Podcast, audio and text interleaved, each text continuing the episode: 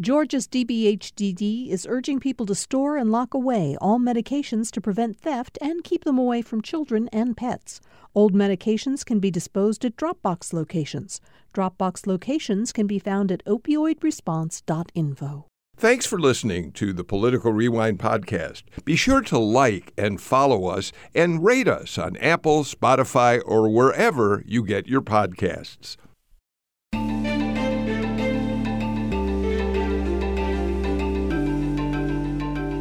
It's good to have all of you back for Political Rewind as we start a brand new week of the show. I hope you all had a restful, uh, relaxing holiday weekend. And if you were um, commemorating um, a, a, service member uh, who uh, you think about on Memorial Day, I hope it was a meaningful uh, day for all of you out there as well. Um, we've got a lot to talk about on the show today, uh, so let's get right to our panel. Uh, Margaret Coker is back with us today. She, of course, is the editor in chief of The Current, uh, which you can read at thecurrentga.org, a terrific online news publication which brings you news from the Georgia coast, but also uh, it, it, it, covers uh, things far beyond uh, that, just that stretch of uh, Georgia. Margaret, how are you today? Hi, great to um, be here with you all this morning after a fun holiday weekend. Yeah, well, thanks for joining us. Rene Alegria is back with us as well. He is the CEO of Mundo Hispanico, one of the, uh, talk about digital platforms, one of the uh, biggest digital platforms for news uh, in the Hispanic community. Rene, how are you doing? I'm good. Thanks for having me, Bill. It was a good weekend, although, you know, tempered by the news dripping in, you know, with, with what we have found out about last week and the tragedy. You know, it's a mixed bag. Abs- yeah, absolutely. Um, and, and, in just a minute, we're going to talk about uh, the, the, the, massacre and, uh, and, and, and, all of the threads emanating uh, from it. Rahul Bali is back with us as well. He, of course, is a policy reporter at WABE in Atlanta. Um, spends a lot of his time covering politics, the state legislature. Uh, Rahul, how are you doing? I'm doing great. I uh, I did what I call a legit unplug this weekend, where I really did put the Twitter away, put everything away for a couple of days, and I think it's the first time. I've done it this year. I really needed it. What a brave soul! Congratulations for no, doing it just, that. It, it's hard in our in our news world. It's so hard just to truly unplug. You know, you're yeah. always wanting yeah. to look at Twitter, but but I just I needed it. Good for you. Uh, and joining our panel of journalists, Claire Sanders, who is a, uh, professor of political science and public administration at uh, Georgia College in Milledgeville. Claire, how are you? Did you have a decent weekend? It was a great weekend. Um, certainly mindful of the reason for the weekend, but got to spend some really nice time with family and friends as we um, celebrated my youngest um, son's birthday. So Oh, well, congratulations. All right, let's get right to it. Um, as a couple of you pointed out, uh, we are still uh, thinking so much about the awful, awful mass shooting in uh, Uvalde, Texas. It, um, it dominated uh, the debates on the news shows over the weekend. We were hearing how members of the U.S. Senate were trying to negotiate some sort of agreement that could at least get them closer to passing something that relates to gun safety. President Biden, of course, went to Uvalde to talk to the families who lost their children um, down there. Um, he said, We will do something, but what they're going to do is really, really uh, unknown at, at this moment. Um, and I want to start, Margaret, because the, um, the Uvalde massacre has really shown a bright light on the company that manufactured the weapon that was used in the killings. Um, and let me read just a little bit to you, Margaret. I'm coming to you first because this company is a Georgia company. They're located in Black Creek. They've been around since uh, 2000, 2001. But here's how the New York Times reported on them over the weekend. The Texas shooting which left 19 school children and two teachers dead and more than a dozen wounded, has put a national spotlight on Daniel Defense, a family owned business in Georgia that has emerged as a trailblazer in an aggressive, boundary pushing style of weapons marketing and sales. Some of its advertisements invoke popular video games like Call of Duty and feature Star Wars characters and Santa Claus, messages that are likely to appeal to teenagers. The company was an early adopter of a direct to consumer business model that aimed to make buying military gear as simple as ordering from Amazon, enticing customers with a quote, adventure now, pay later installment plan that makes expensive weaponry more affordable. Um, so, Margaret, um, let's talk a little bit about, about Daniel. One example, by the way, of their aggressive advertising is just a few days before the Uvalde shootings, they put up a, a, a picture on Twitter of a toddler holding an assault weapon, and uh, they the uh, ad quoted from uh, uh scripture talking about essentially, I'm not quoting it directly, how if you start your children off right, they will become, uh, they'll be the people you want them to be uh, when they grow up. Uh, Margaret, um, talk about Daniel.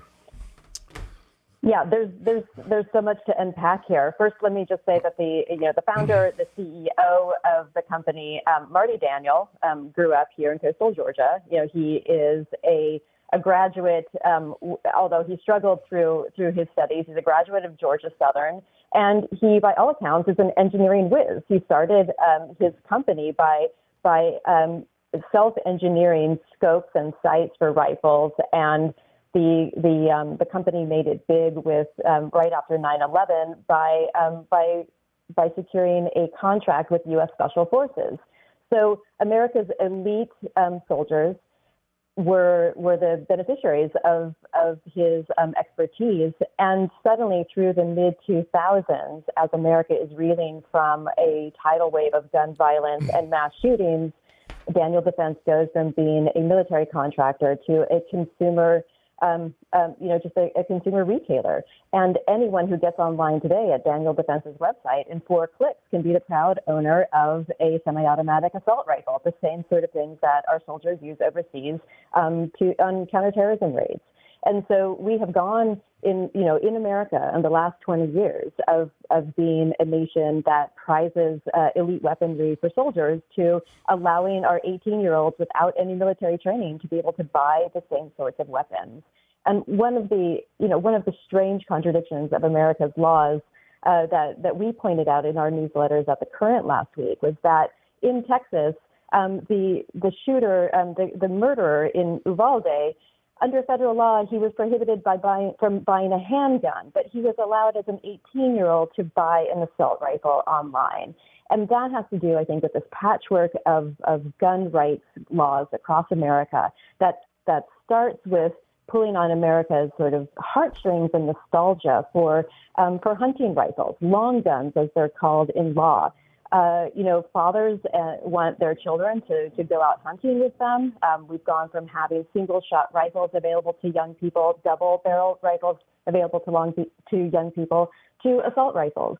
And the ways in which that state laws and federal laws just don't match, and the, the power that we give 18 year olds um, in, in terms of their their ability to handle um, high velocity weaponry is astonishing to me, especially because when I was 18 and I desperately wanted a beer, I lived in dry counties and I wasn't able even to buy a 3.2 beer, but assault rifles are now within everybody's reach. Rene? Yeah, I, I think that we're really at a crossroads um, in our country about who we want to be and, and who who we uh, who we who we tag our leaders and how they vote and how our children uh, either are safe or are not. I, I I had so many conversations over the weekend of friends with friends, friends of with young children, teachers. Uh, Uvalde actually looked so much like the elementary school that I attended in southern Arizona, where everybody was Hispanic, and you know, I mean, it was so much like I knew those kids, right? I knew those teachers and those teachers' aides, and and um, in, in in my world in the '80s in Southern Arizona, and it just it really, you know, it just makes you question. I think so so many over the weekend while we're, you know, trying to dive into potato salad and and you know memorialize um, our our fallen countrymen and women. Uh, you know, the the tragedy just kind of made at least me think, okay, we got to pause and and take a breath and and dive forward with a, a different mindset. I, I read this morning that 30 people died um, w- with gun-related violence over the weekend. Um, various parts of the country, just different, you know, crime, whatnot, and uh, that is not reported, right? That's just kind of what we are used to now. And I do think that there there is uh, this this marked a turning point. At least, you know, we've we've heard it said before, right? Where that turning point came after Sandy Hook came and went.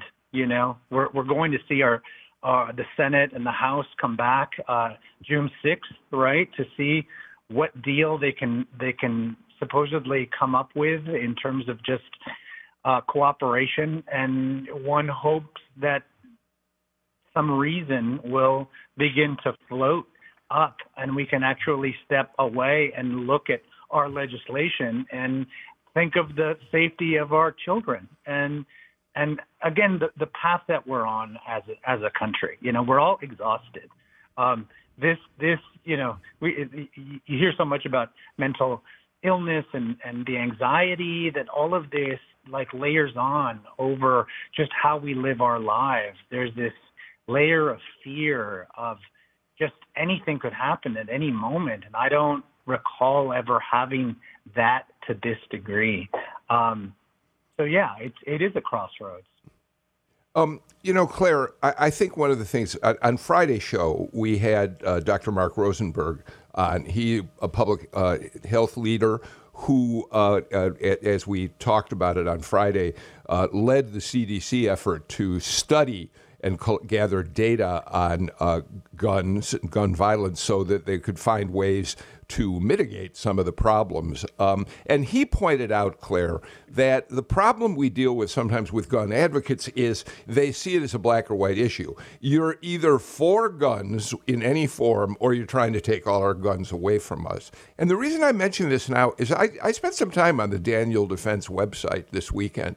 And, and I think it's interesting when you read the way in which they talk to their customers about how they should talk about guns they, they have a very calm approach. They say, they say this one of the best things you can do to help bridge the gap between those who support Second, Second Amendment rights and those who don't is to speak up and educate people, not in in your face confrontational manner, but by having a civil discussion, sharing your personal beliefs and experiences. Guns can be scary to people who don't own or fully understand them, which makes gun rights equally as scary to many by conveying your knowledge of, of and experience with firearms to others with little or no experience, you're doing your part to help make the Second Amendment issues less scary. That all sounds very reasonable.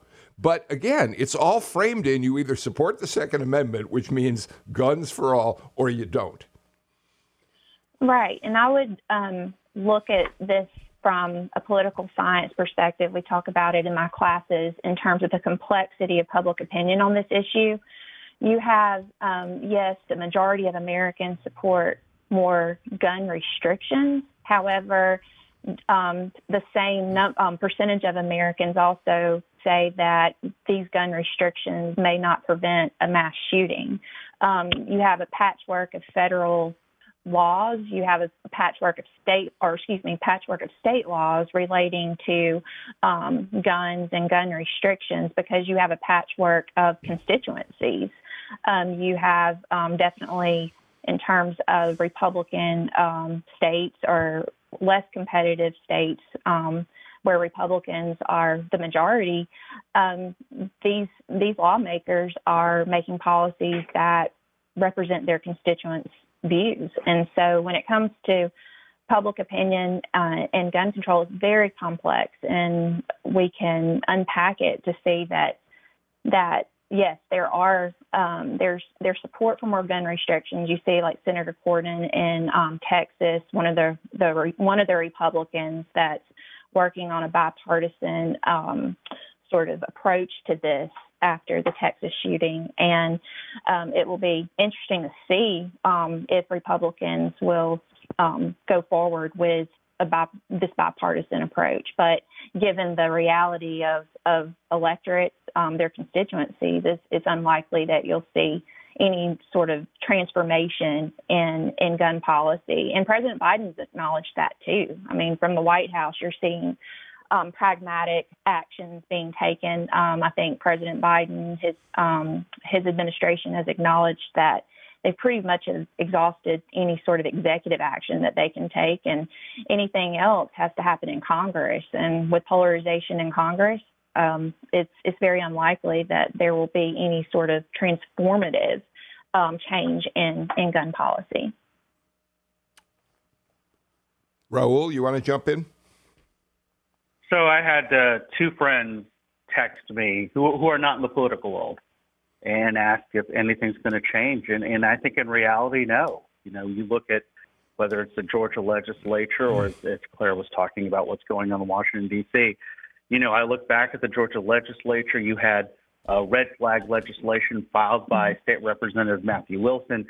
But I remember two years ago, you had anti red flag legislation filed by State Representative Ken Pullen. That would, you know, if, if Congress came down with legislation dealing with you know you know who couldn't who couldn't couldn't get a gun, it would not be allowed to be enforced. That's what this the state bill was. Now who knows if it you know was constitutional or not? But I the the ability for anything to happen either at the state level or the national level is just really really difficult because of what you've said, Bill. There, you, you either are it, it's so black and white. You either for or against um, this kind of legislation.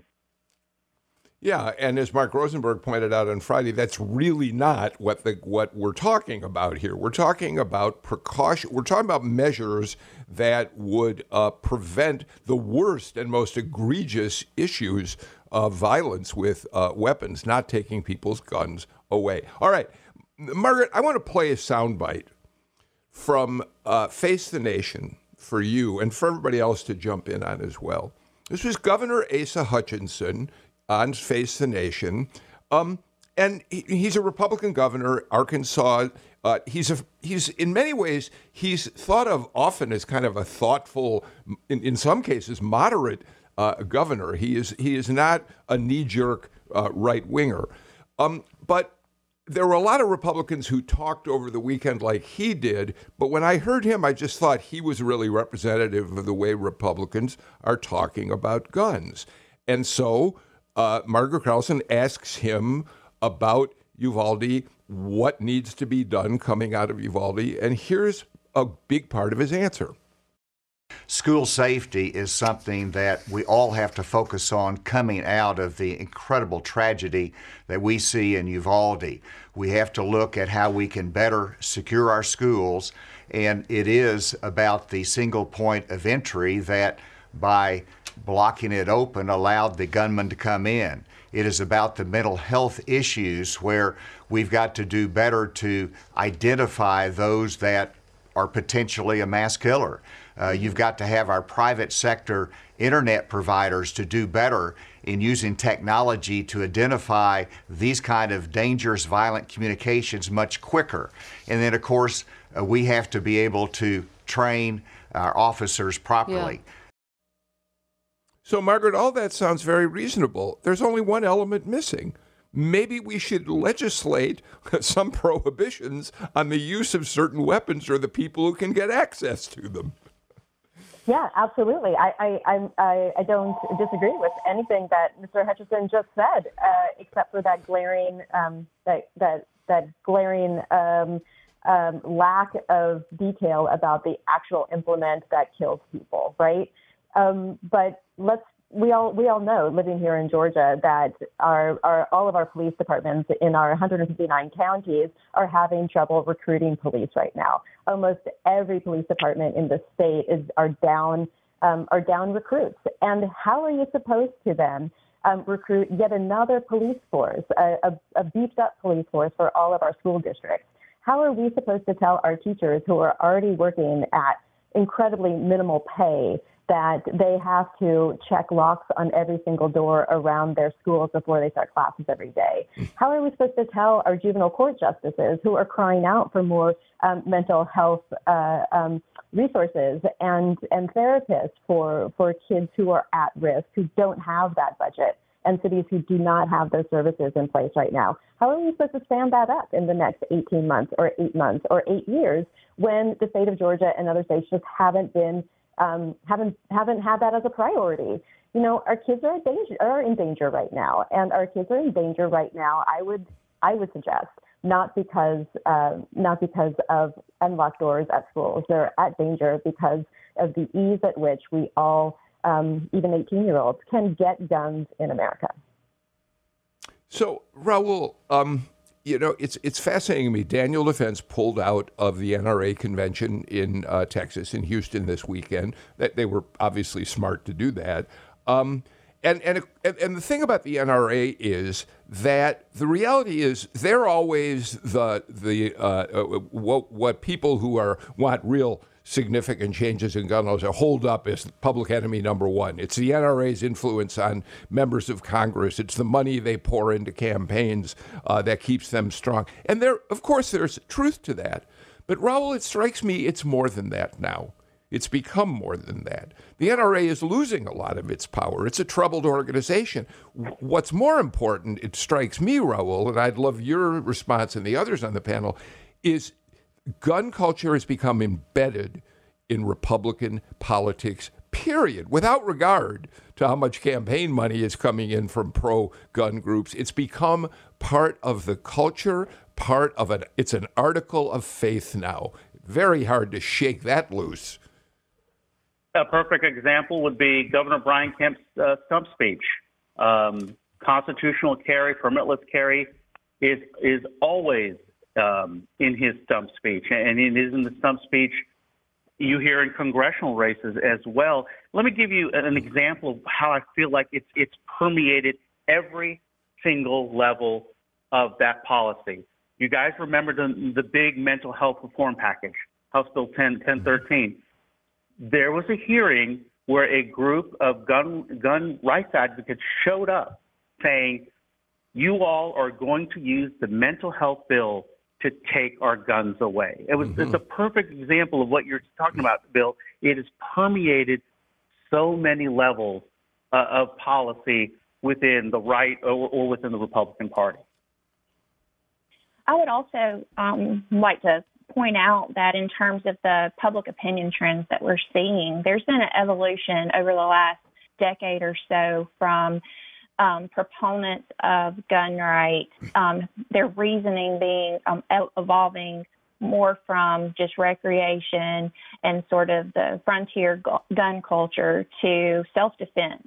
Um, and dur- mm. actually, during the pandemic, we we saw an increase in gun ownership, um, actually growing diversity in terms of gun ownership. I think there was like a 58 percent um, increase in black gun ownership, um, about a 48% increase in Hispanic gun ownership. So um, you see um, minorities, more minorities who are um, owning guns who cite um, distrust of law enforcement, who cite also self defense and, and crime rates. So it's really interesting when you look at how the parties are ha- trying to align themselves with the electorates, the different constituencies, and also the changing um, picture of, of the gun owner. Um, so we see diversity. We see that our um, population, um, especially in, in battleground states where populations are becoming more diverse, so are the issues that um, sort of have served as wedge issues and have these partisan divisions like guns, abortion, and I think it's it's worth looking at. You know, what are the parties? Um, how are they going to align themselves in the future with with all of these changes? Rene, there's there seems to be a, uh, I, I mean, just a, a radicalization of of our daily lives as Americans now. You know, where in order to exist in our country, we have to arm ourselves to protect those we love from the other side. And that's such a sick and pessimistic view of what this country is supposed to be about, right? And yes, there's it, it is complex in that you you can't blame one thing, right? But this kind of avalanche of items that get us to where we are now. Um, you can either take the, the pessimistic view of nothing's going to change, or you can step forward and say, oh, something is going to change, and we all have to, you know, kind of gather around and do it. That seems almost absurd sometimes, right, to say, and very Pollyanna esque to say. But I do think that there is um, a different kind of generation that's coming up that is not going to take this anymore and really takes a look at how things have built themselves to be how they are and is not going to participate in living a life the way we have the way we created it um, in this country. So here we are with the midterms coming up with issues like gun control now front and center, right? Issues like potentially uh, losing out to Roe v. Wade becoming obsolete, and suddenly we have some some galvanizing issues that others uh, who are not pro-gun and equating that with freedom to okay, let's keep our loved ones safe and let's equate that to freedom, and we'll see what happens. Um, we got to get to a break, but before we do, Rahul, we started the segment talking about Daniel Defense, which sold, which manufactured the weapon used in Uvalde.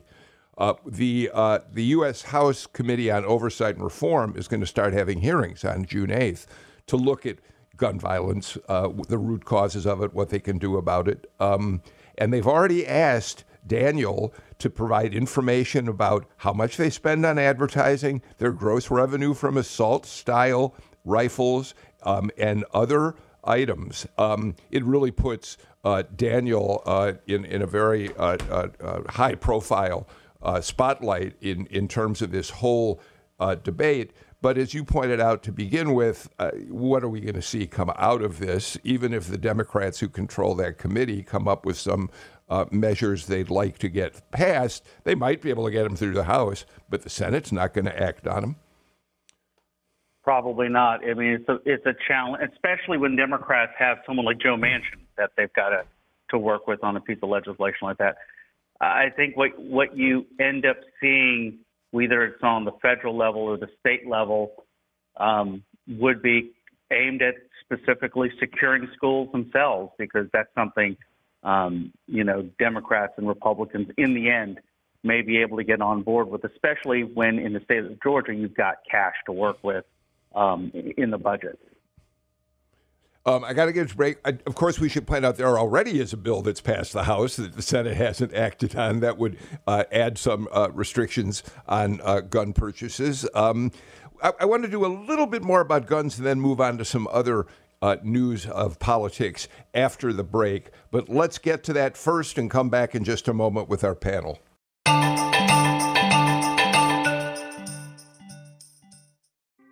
Thanks for listening to Political Rewind. If you like this show, you'll also like Georgia Today.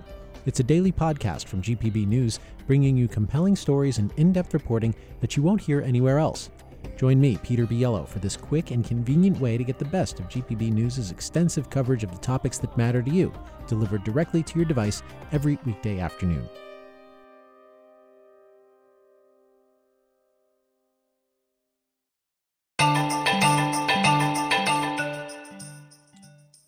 Claire Sanders, Rahul Bali, Rene Alegria, Margaret Coker joined me uh, for our show today. Uh, I, I, just wanted to play one more uh, piece of sound for you all um, because Cedric Alexander, former police chief in DeKalb County, um, who's now out uh, on the national uh, uh, speaking circuit, really talking about effective policing, talking about gun measures and how uh, police confront difficult situations with guns. And on Meet the Press, he said something that I think relates in a way, Margaret, to what you were talking about briefly when you talked about police and how hard it is to recruit them today, how difficult their jobs are. Listen, Margaret, to what Cedric Alexander told Chuck Todd about the issue of what police have to deal with on the show. We got to find a way to get our arms around this, particularly with assault rifles. Mm-hmm. There are assault rifles that are out there.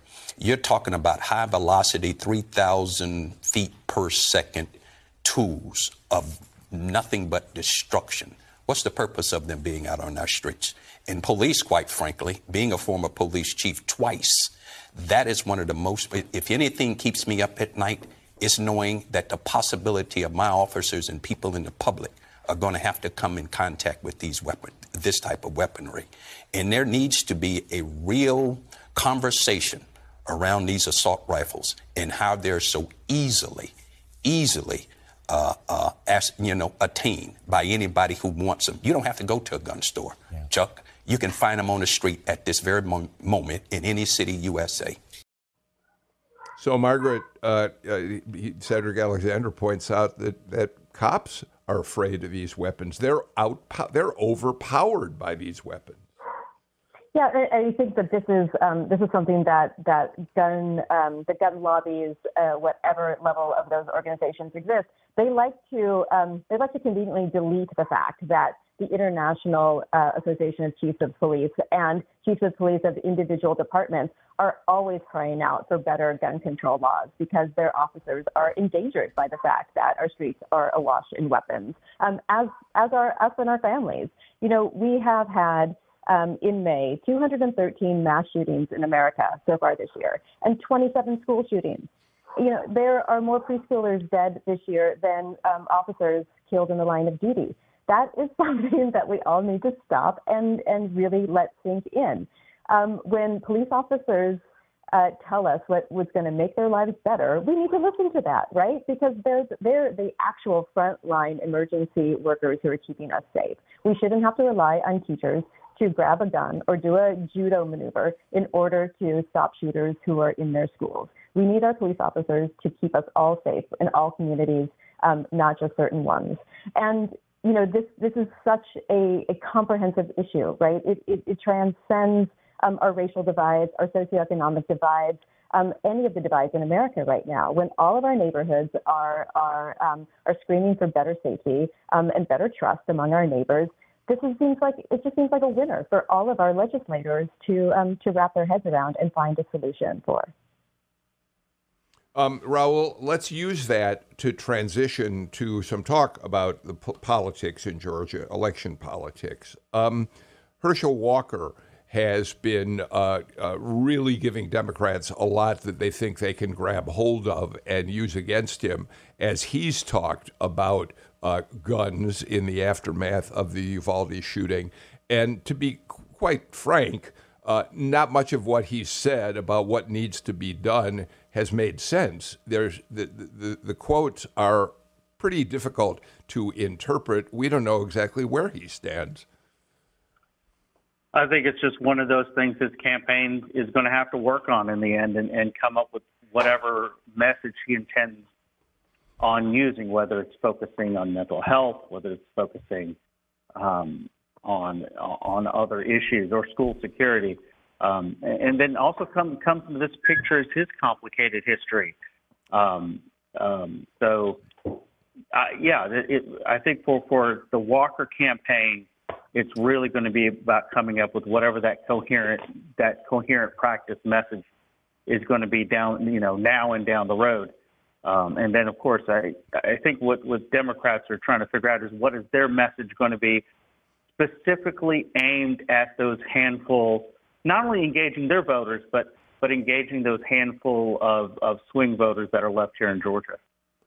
Yeah, and uh, and and Rene uh, Rahul uh, hinted at what I was going to say next, which is it's not just how he's talking about whether there should be new laws regulating gun buying. Uh, it's that he has his own complicated history of having used weapons to threaten people, including a former spouse and others. Um, it didn't have any impact on Republican primary voters, clearly, because he won 60 plus percent of the vote. The question is whether Democrats are going to find a way to make it count as uh, Rahul kind of suggests with uh, swing voters in uh, the fall. Sure. Well, g- given given his complicated history, I mean, he he's proof of what would happen if a red flag law were to exist. He would not he would not be able to own a firearm because of the domestic violence um, issues that have propped up in his history and mental health issues, et cetera, et cetera. Um, yeah, was his answer completely nonsensical and no one really understood what he meant or what he said? Yes. Would it be dangerous for Democrats to underestimate him and what he's galvanizing on? Um, no. Democrats definitely need to take him seriously, need to take what he is trying to say seriously. Um, Warnock is a very, very competent politician. Um, there was a he, he Warnock called for what three televised debates immediately mm-hmm. after uh, the Herschel Walker's primary win, hoping that he can get him on the stage so that voters can actually see the two men um, side by side and decide. So it is going to be a very interesting um, run up to November. I, I think that we're in for a lot of surprises. Um, let's see, as Rahul said, you know, let's see what what his campaign does in terms of reining him in and only showing potential swing voters what they want to show. Uh, I, th- I think a lot of us are now savvy enough to see through a lot of that, and so we'll, we'll see how it works out. But it doesn't if if if we take what happened with his uh, with his comments as as an example of what to look forward to, it's not looking so great for the Walker camp. Claire. I agree. Don't underestimate Herschel Walker. Um, I definitely think he should be taken seriously. Um, he's, of course, when we look at these the general election, the opportunities for unscripted moments increase. And so, up until this time, um, the context of hearing from Herschel Walker has been more of a scripted context. So I think as we approach the general election, of course, these opportunities are going to increase.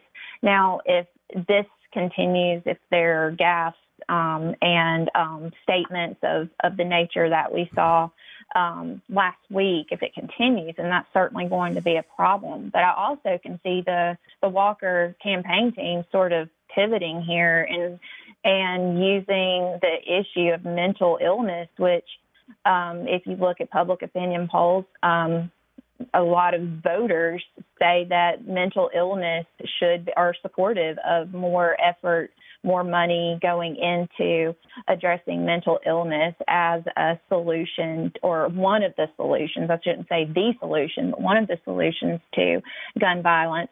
Um, the Walker campaign might have an opportunity here to sort of say, hey, I um, I know that Herschel Walker has written about and spoken about his um, mental illness history, and they may use that to to talk about the need for um, mental illness initiatives. And that would be really interesting to see how it plays out, especially how I'm more interested in how independent voters would receive that message.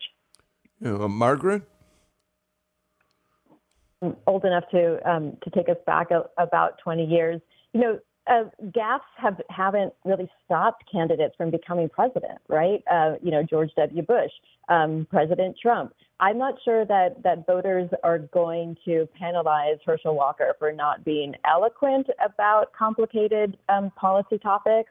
Um, should they hold him accountable for that? That's another question. But you know, there's there I'm not, I'm not sure what culture wars are going, what role that, that these issues are going to play on the campaign trail later on when we're all going back to school in the fall, when COVID numbers are rising, when inflation is still high, and um, people are worried about nuts and bolts issues about feeding their family and, and keeping, um, keeping their kids uh, safe uh, when they go to school. So, you know, in the moment of outrage and collective mourning right now in the nation, this is an incredibly important issue for all of us to be discussing. I'm not sure how um, how long the legs are, are going to be on, on on this gun issue, though. Yeah, uh, Rahul, I think that Margaret, I think it's true that, that being articulate is, is no precondition for winning public office necessarily.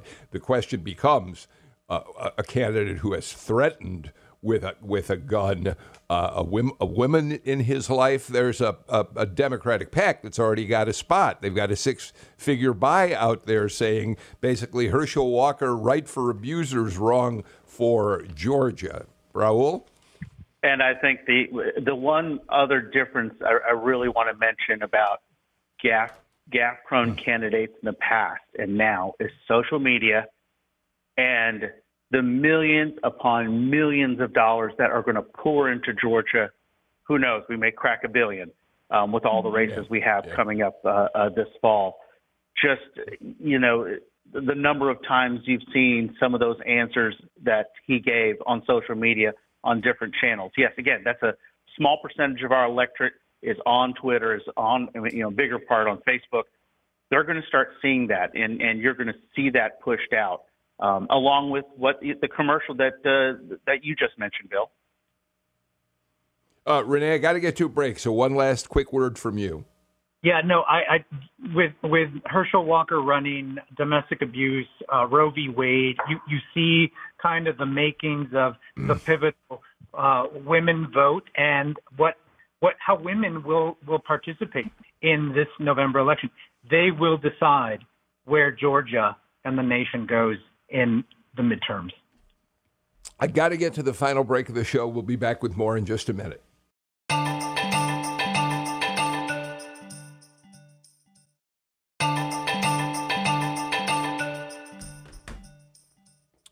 So, Rene, uh, Burt Jones, uh, Republican candidate for lieutenant governor, uh, we've learned uh, over the long weekend, did win without a runoff his race uh, for the GOP nomination for lieutenant governor over his main opponent, Butch Miller. And of course, it's notable that he becomes the one statewide candidate uh, that Trump endorsed who actually won a race. And we also learned over the weekend that Donald Trump is speaking at a rally uh, uh, for the candidate who's opposing Liz Cheney out in Wyoming, uh, blamed the fact that his candidates lost on the fact that he suggested Democrats illegally crossed over and took Republican ballots in Georgia uh, to vote against him. And of course, Rene, it's perfectly legal to do that in Georgia because we don't have party registration. Rene? Right. Well, I mean, c- civics has never been really high on uh, on the knowledge spectrum of Trump. Um, I think we can all agree with that, and some that that's why a lot of folks actually love him, right? Because he just throws the rules right out the window. Uh, you know, you you can't help but think his ego was tremendously bruised by who he backed in Georgia and who lost and who won. He got one, right? Um, he only got one. What is that going to do with how he campaigns in Georgia going forward? Is he going to avoid the state entirely, given uh, even his supporters in Georgia just turned and gave them his candidates a cold shoulder? Not sure, but it is interesting, and it does make uh, you know folks trying to predict who he backs a, little bit more difficult, right? I, you know, a lot of folks try and say, "Oh, yeah, the, you know, does he have a out, more outsized voice within the political uh, Republican Party, or or is it just a show?" And we in the media pay attention to that show. You know, not sure. Margaret, um, let me bring you in, but let me add this. The Washington Post reported over the weekend that Trump is pretty angry at David Perdue uh, and at Jody Hice, who also both of whom lost without getting even into runoffs, his handpicked candidates. He claimed that uh, David Perdue turned out to be a lazy uh, candidate. Um, and so I think Rene hints at the next interesting question here. You've, he's got Burt Jones uh, to work for. He's got Herschel Walker, who would have won without Trump's endorsement. So is Trump going to come into Georgia, campaign for them? And if he does, what happens to Brian Kemp in the middle of all this? Yeah, I'll, let me just um, step back a couple of steps because I do not think that Herschel Walker would have run for the Senate if Trump wasn't also um, pushing him from from the background, right? Right. And I think that, Probably right. that Gary Black and Latham Saddler um, would appreciate um, that being said out loud as well, right? So, so right, we, we have a we have now, um, you know, uh, uh, Craig Nelson, our reporter here on the coast, you know, has been doing a lot of of uh, you know sort of men on the street, women on the street interviews with with our Republicans um, up and down the coast, people who associate with the Trump bloc, people who associate with the Kemp bloc, and they're quite clear, right? You know, the the, the primary results are in, but the divisions within the state party um, are still are still raw and still exist there are people who still believe that the 2020 election is the primary motivating factor um, for them, both ideologically speaking and emotionally speaking. And, and then there are others. And so there's, um, it's going to be incredibly interesting come through the fall when we have this mixed ballot of people who um, associate with Kemp, who um, like Kemp, who are friends of Kemp, and then everybody else. Then those everybody else's, of course, are Burt Jones and Herschel Walker. So how how is Trump going to try to put his thumb on the scale in Georgia from here on out? I think it remains to be seen. Will he become obsessed with another state instead of ours? Also remains to be seen. But I think it's going to there's going to be an uncomfortable moment uh, if you're in the camp um, campaign um, um, posse and you're in the Herschel Walker posse and trying to figure out how you how you go forward with a straight line message when everybody is in it for themselves.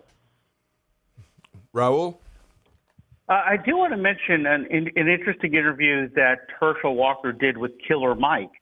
Um, and, and, and the quote out of that that jumped out at me was in relation to did Donald Trump ask Herschel Walker to run? And, and the quote was, quote, he never asked me. So I'm kind of mad that he never asked, but that he's taking credit that he asked. So I, I wonder what the fallout from, from that quote may be. Here's the thing. What I feel like we learned is Donald Trump has a certain base. Uh, uh, it, it's smaller than, than people realize. But that base is going to be important again because of my basic argument. Every vote is going to matter in the fall. And if every vote matters, then those Trump voters are going to matter just as much as black women are going to matter, suburban moms are going to, every Asian Americans, Latino, every group is going to matter, including those Trump voters. That base may be smaller than we expected, but that base is going to matter. Um, Claire, we're we're reading this morning in the AJC that Derek Dickey, who's a longtime Republican insider, uh, very close to David Perdue, worked with David Perdue, didn't want Perdue to run, thought it was a bad idea, is now trying to be the broker between the Kemp campaign and the White House, hoping to find some way to make a peace between uh, Trump and Kemp as the general election campaign gets going. Yeah, I I would agree in terms of the the group the the Trump voters who um, don't like um, Kemp. I would agree that group is getting smaller and that argument's kind of losing steam because you have Raffensperger. I mean, we're we're talking about Governor um, Kemp um, winning the Republican primary, but let's also talk about Raffensperger. That's a huge huge development in Republican Party politics. Still think you have a dichotomy. You have the the Trump Republicans. You have um, those who have moved on from from 2020, um, and I think it's going to be interesting because you're um, let's say um, Brian Kemp wins re-election, and you have Governor Kemp and you have Lieutenant Governor Burt. Let's say uh, Burt Jones wins his election. Um, you would essentially have two different Republicans, uh, a Trump-endorsed Republican and a non-endorsed or, or a non-Trump endorsed um, governor. So it's it's going to be interesting to see how this dichotomy continues to either develop or sort of they all merge together into a unified party, which I don't see that happening um, at least in the next couple of years. Well, I think, uh, Rahul, the number one goal of the Kemp campaign is mm-hmm. going to be whether they ever find a way to have a detente with Trump or not, is to keep Trump from saying that Georgia voters would be better off electing Stacey Abrams than Brian Kemp, as he did at a rally here uh, months ago. And just as importantly, you even if even if the former president starts attacking Brian Kemp, you will not see Brian Kemp respond. You'll hear the answer he always says I can't worry about what other people are saying. Mm-hmm. One quick thought I believe that Burt Jones, if he's elected, will be able to work with Brian Kemp. But if he can't, if he can't, that makes David Ralston, if he's reelected as Speaker, even more powerful. Um, quick comment from you, Claire, before we have to get out, get get uh, finished with the show. No, I would just say that both Kemp and even Herschel Walker have walked a very narrow line in sort of appeasing both um, groups there in the Republican Party.